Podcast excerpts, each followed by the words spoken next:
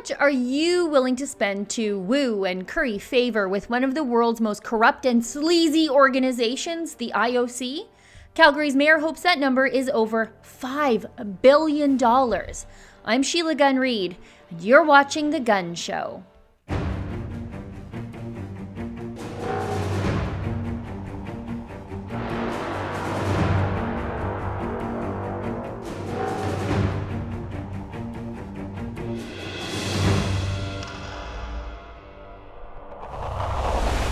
City of Calgary's hopes to host the 2026 Olympic Games are getting closer to reality, and I'm getting worried. There's a municipal plebiscite slated for November 13th that will finally give city taxpayers an opportunity to have their say in how their tax dollars are being spent. Are taxpayers willing to spend billions and billions of dollars to have a two week long legacy party for Mayor Nenshi and Premier Rachel Notley? The yes side of the plebiscite debate sure hopes so. The yes side hopes that taxpayers will be able to overlook their money being spent on courting and pleasing corrupt International Olympic Committee officials to support what lowest estimates say will be a $5.2 billion event. Or do taxpayers think their money is better spent on I don't know, garbage collection, pothole fixing, and municipal maintenance, especially in the wake of the cancellation of the Kinder Morgan Trans Mountain Pipeline expansion, a cancellation that nuked 8,000 jobs. I guess we're going to find out in two short months. Notable former Calgary politicians have come out and expressed concern about the cost. Former Alderman John Schmal says he's a hard no on the Olympics for economic reasons. In the meantime, taxpayer funded Olympic Bid Examination Corporation Bidco is campaigning for a yes. Joining me tonight to update us on any new Olympic bid news and to cut through the municipal spin and help us all understand the true cost of the Calgary Olympic bid is my good friend William Macbeth from Save Calgary.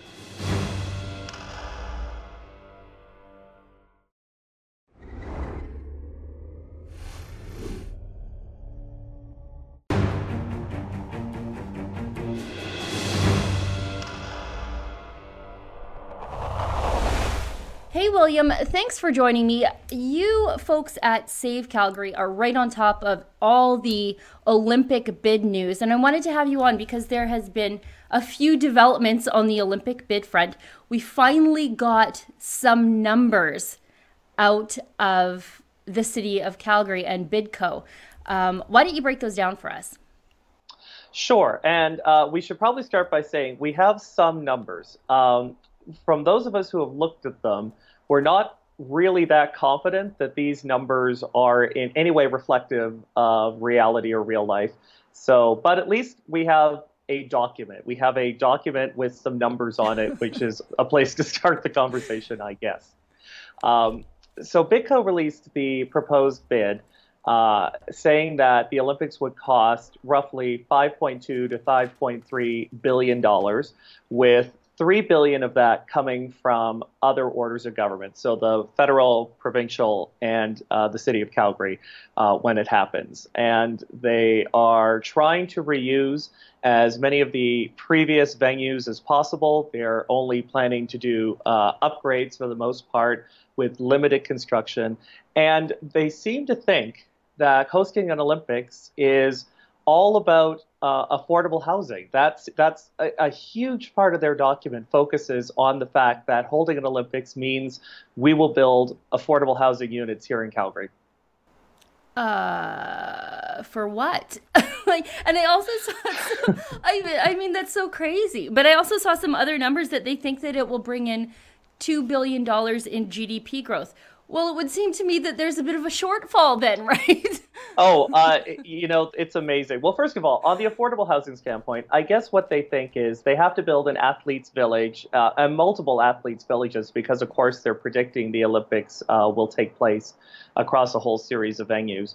Um, and that, that affordable housing will then uh, or those that Olympic Village will then become affordable housing. Now, for anybody paying attention to Vancouver, right. that was the same plan um, that Vancouver had. Of course, the problem is, like almost every other Olympics, they came in over budget.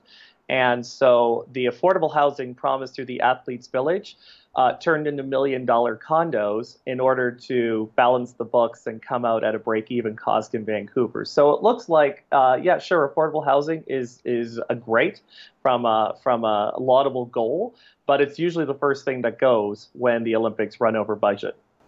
And they will go over budget. I, I would put money on uh, that. Yes, they will. This five yes, point five point two billion dollars.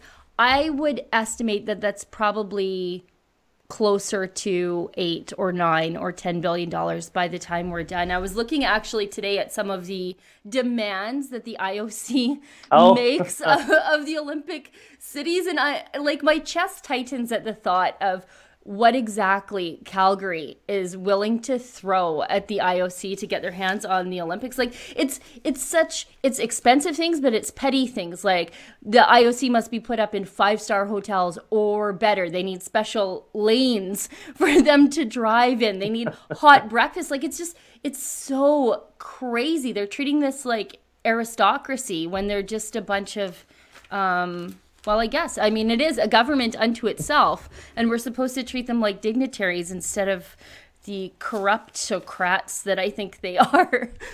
Uh, well, it's certainly true that the IOC does not like to travel basic economy when they go on an Olympic trip. Um, uh, your comment about aristocracy is very true. A lot of members of the IOC actually are aristocrats. There are crown princes and dukes and barons and sheiks and um, this is not a group of people who understand the struggle of paying your taxes and trying to make ends meet, uh, who worry uh, about how they're going to scrape together their property tax at the end of the year, mostly because they own whole countries and don't have to pay property tax on their palaces.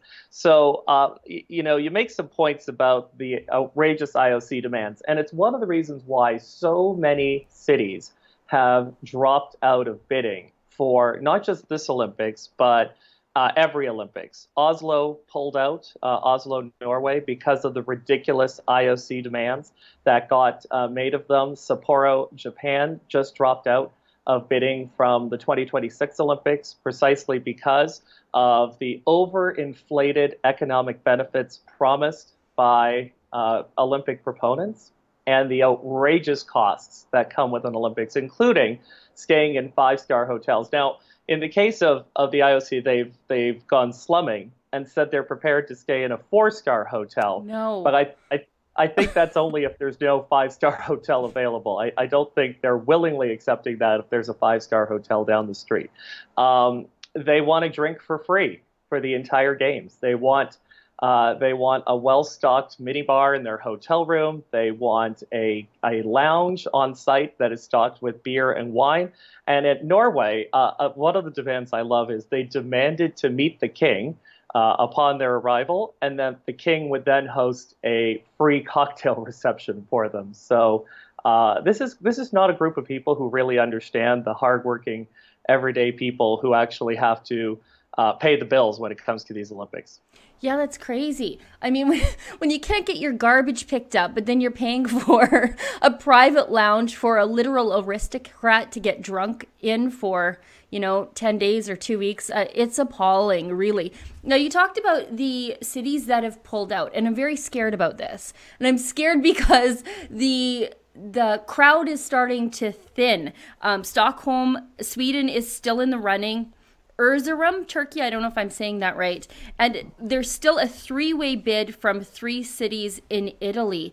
Um, I'm worried that we're going to actually get this Olympics. I'm very scared. uh, yes, the, the Olympics that no one wants could end up in Calgary if every other bid city drops out because of the incredible cost of hosting, you know, cost and extravagance of hosting these Olympics.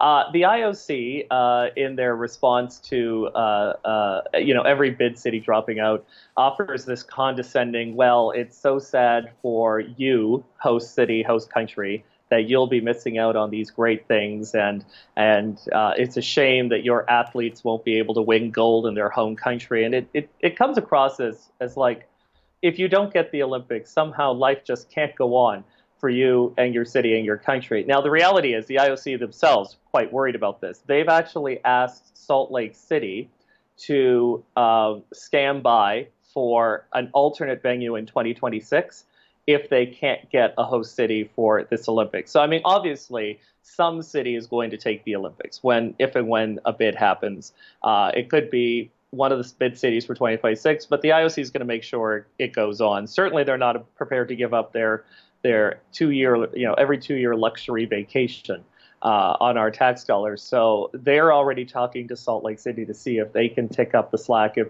nobody actually ends up bidding for the 2026 Olympics. Poor Salt Lake City drawing the short straw on the Olympics. Um, I was reading today, and I didn't realize this, and I suppose I should have because I th- government is sneaky. That's how they are.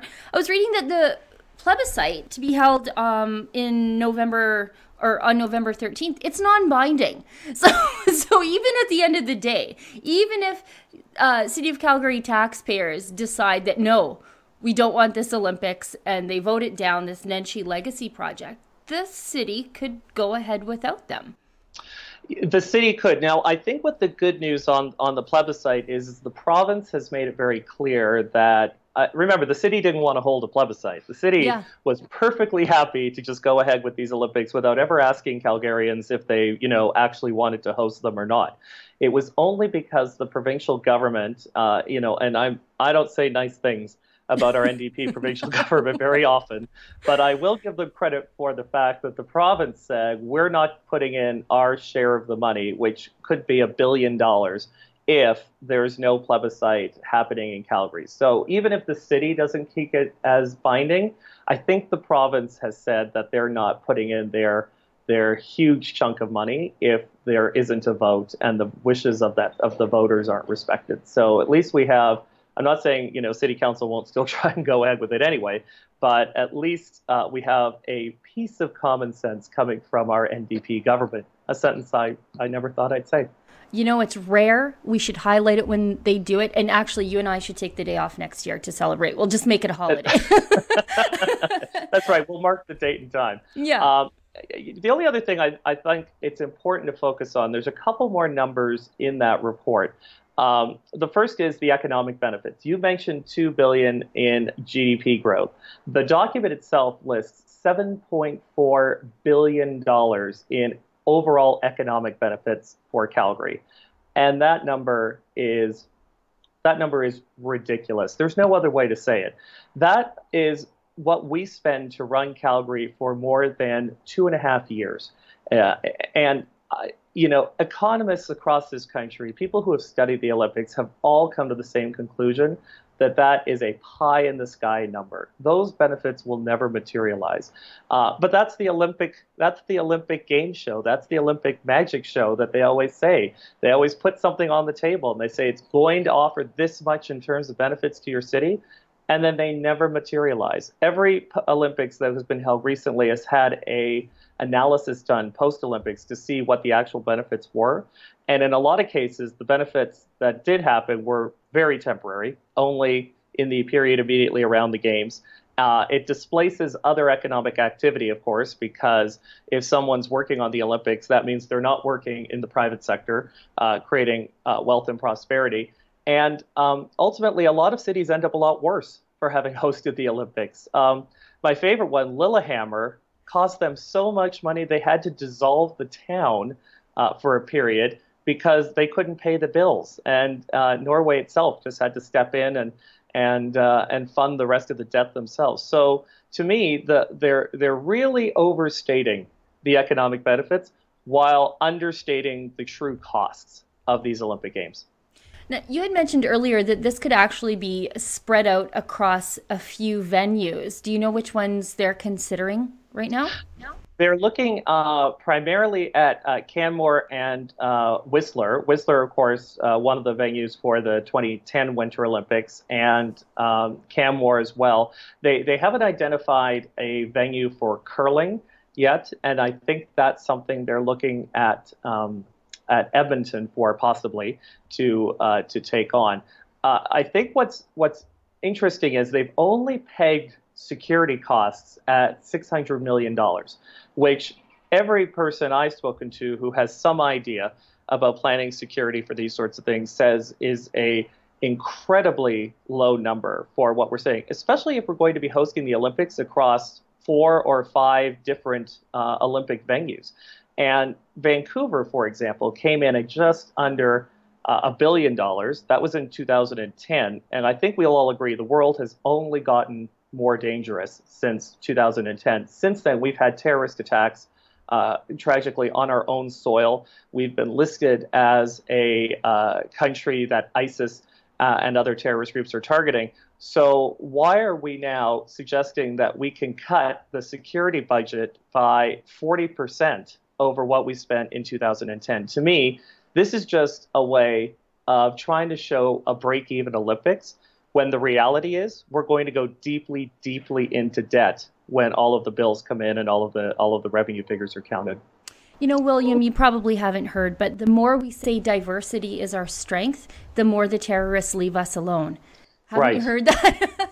um, now, what happens if one of these other venues basically tells us to stick it in our ear? Do we have to create a venue from scratch within Calgary? Because that's not in the budget. No, I mean, I suspect what we would have to do is assume all of the costs associated with renting and, and constructing venues in other locations. So uh, if if one of the you know say one of the alpine venues said it didn't want to participate, we could probably still host those Olympic Games there, but it would be at a hugely added cost for Calgary because we would have virtually no local on the ground support we'd have to bring everyone out from Calgary to do the work, to do the construction, to do the venue management. We have to pay rent, we have to pay security, we have to pay. Um, uh, you know, traffic. We may have to build pieces of infrastructure to support, uh, you know, huge traffic flows and pedestrian flows and, and things like that in those other locations. So uh, I don't necessarily know if it would be a complete deal breaker, but what it would do is start to add a lot more zeros onto the ends of the bills that we're already paying. Now, we've actually seen some pretty prominent people, people who've been involved in municipal government in Calgary, come out on the no side, including a former alderman.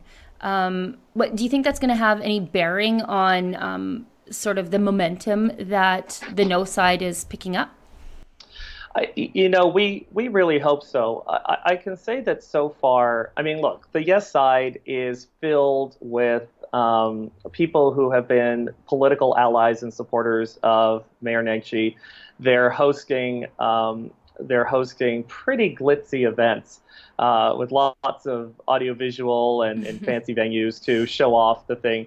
And, uh, you know, Calgary 2026, the big corporation, has already said they're going to be promoting their plan for the 2026 Olympics, which, in other words, means they're going to be campaigning for a yes vote in this plebiscite. Something, by the way, the city said it would not do, which was put taxpayer dollars into campaigning for either side. Well, there's now a full time big corporation campaigning for a yes in these Olympic Games. So to me, um, I think it's people are starting to wonder how much is this really going to cost everybody? They're saying three billion. Uh, some people put that figure closer to five billion. People have looked at how Olympic cost overruns go. And if you know Canada puts in half, and the city puts in a quarter, and the province puts in uh, a quarter, whatever the financial breakdown is, we're still talking about billions and billions of dollars. And as we joked about earlier on, we can't even get our garbage picked up correctly. We can't even get potholes filled in in a timely manner. And yet somehow we think we have the kind of money to to invest in something which could leave us deeply in debt when it's done. The mayor himself, for whom possibly the only reason we're even having this Olympic discussion is because of our our mayor, uh, has said that money is so tight at City Hall that we're either going to have to raise taxes or cut the mediocre services we're already getting. And so, what is it? Do we have enough money to be able to host a lavish multi billion dollar party? Or are, is money so tight that we can't even get our garbage picked up efficiently in, in Calgary without raising taxes? So those are the questions that I think Calgarians are starting to really ask themselves. And given uh, the, the performance so far of our city government on this Olympic file, I think a lot of people have questions if we could even execute games um, uh, in, in, any way approaching uh, something efficiently and effectively. Well, and I, I, think there's a lot of um, obfuscation with where exactly this money is coming from. You know, they'll say, oh, a quarter's coming from the city of Calgary and a quarter's coming from the province, and then uh, the feds are going to make up the rest. But yeah, there's only one taxpayer. Like, there's only right. one taxpayer. I don't care what money pot they're taking it from. The money came from my pocket and your pocket, and and uh, I just think at a time when you know we we can't get a pipeline built, we've seen eight thousand jobs nuked right off the top. Many of those right. in Calgary. Um, it just seems like there should be other things that will generate real economic growth that everybody along the way should be focusing on instead of you know a two week party and a legacy project for Nenshi and quite frankly Rachel Notley. Um, mm. And and I think that it's uh, we were talking off camera about how this is starting to gobble up the agenda down at City Hall. Um, there was supposed to be a debate on lowering the municipal speed limit down to 30 kilometers per hour. Um, and, you know, there's a lot of controversy swirling around that. Some people think it'll mm-hmm. reduce um, traffic fatalities, and some people, maybe people like me, think it's a bit of a money grab. Um, but that is sort of being put over because the Olympics are sucking all the air out of the room. Uh, you're absolutely right. I mean, I, I doubt that until this plebiscite happens, we're going to talk about a lot of issues other than um, uh, the Olympics. Uh, and certainly, uh, I think that if you talk about there only being one taxpayer, you're absolutely right. We saw a major energy project, the Trans Mountain Pipeline expansion, put on ice uh, for goodness knows how long while we wait for the federal government you know, Mr. Trudeau playing the role of Hamlet, dithering to decide what to do about this energy decision. Is he going to appeal? Is he going to pass legislation? Well, so far he's done nothing. Um, you've got um, NAFTA, uh, you know, a major trade agreement upon which a lot of Canada's economic prosperity is based in jeopardy. You've seen our federal government mismanage the negotiations with the Americans on the NAFTA file. And now it doesn't look like certainly a deal is likely, and possibly a deal won't happen at all. And if so, what's the economic impact on Calgary, on Alberta, and on Canada? Certainly, we're going to have a lot of things we need to focus on, uh, to spend money on, to invest in. And this Olympics, it's just not the right time to host a, a you know five, six, seven, eight, nine, ten billion dollar party because the mayor decided he wanted a legacy. I don't think there's ever a right time, but, but, that's just me. Um, William, I think that's a great spot to leave the interview. Um, uh, how do people find out what's um, on the radar of Save Calgary and um, what's you know happening down at City Hall that taxpayers need to be concerned about? Sure. The the three things I really suggest is go to our website, savecalgary.com, and sign up to our weekly e-newsletter. They're we great. Put out, Your oh, emails are fantastic. Best oh, written political emails that. in the world. I love them. Thank you. well, and certainly we put one out, you know, every week where we talk about sort of what's happening at City Hall, the latest things we've uncovered. Uh, when we speak to councilors and to municipal stakeholders, we try and get at, at like what you do at the Rebel, the real story uh, happening at City Hall. Uh, you can uh, go to our Facebook page where we post ongoing content, uh, and that's just searching for Save Calgary there. And you can follow us on Twitter at our at Save Calgary account. And we try and, and push out a lot of information for people because, uh, you know, with a handful of exceptions, uh, the really the only coverage of City Hall is just repeating. The pretty positive talking points that come out of City Hall. And, you know, I think we're all tired of hearing how great a job our city council is doing uh, according to our city council. I think a lot of people want to know the real story of what's happening behind door, closed doors at City Hall.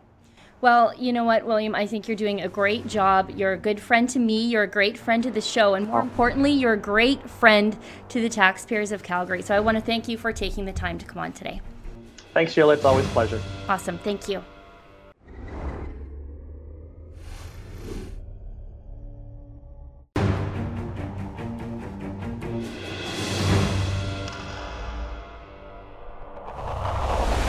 About some of those IOC perks that William and I referenced in our interview.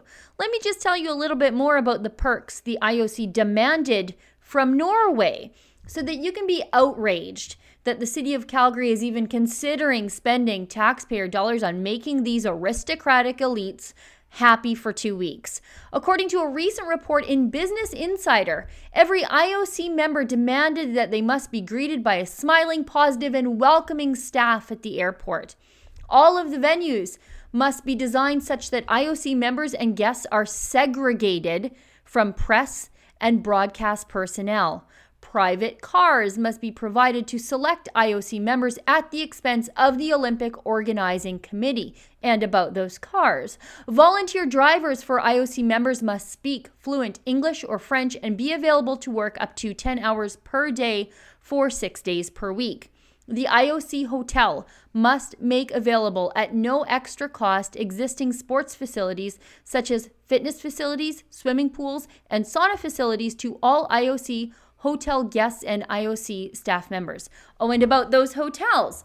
The hotels must have a members lounge to be used exclusively by IOC members. And if there isn't one, the hotel has to install one at their cost. And there must be 100% security screening of passengers and their baggage for IOC hotels. Now, this is not a requirement for other hotels, which means it's just about keeping those IOC officials safe and not the rest of us. Anyway, these are some of the, the demands that became some of the reasons that Norway pulled out of the bid process for the 2026 Olympics. Just imagine for a second what Calgary is willing to bend over and give to these corruptocrats to stay in the Olympic bid process. Well, everybody, that's the show for tonight. Thanks again, as always, for tuning in. I'll see everybody back here in the same time, in the same place next week. And remember, don't let the government tell you that you've had too much to think.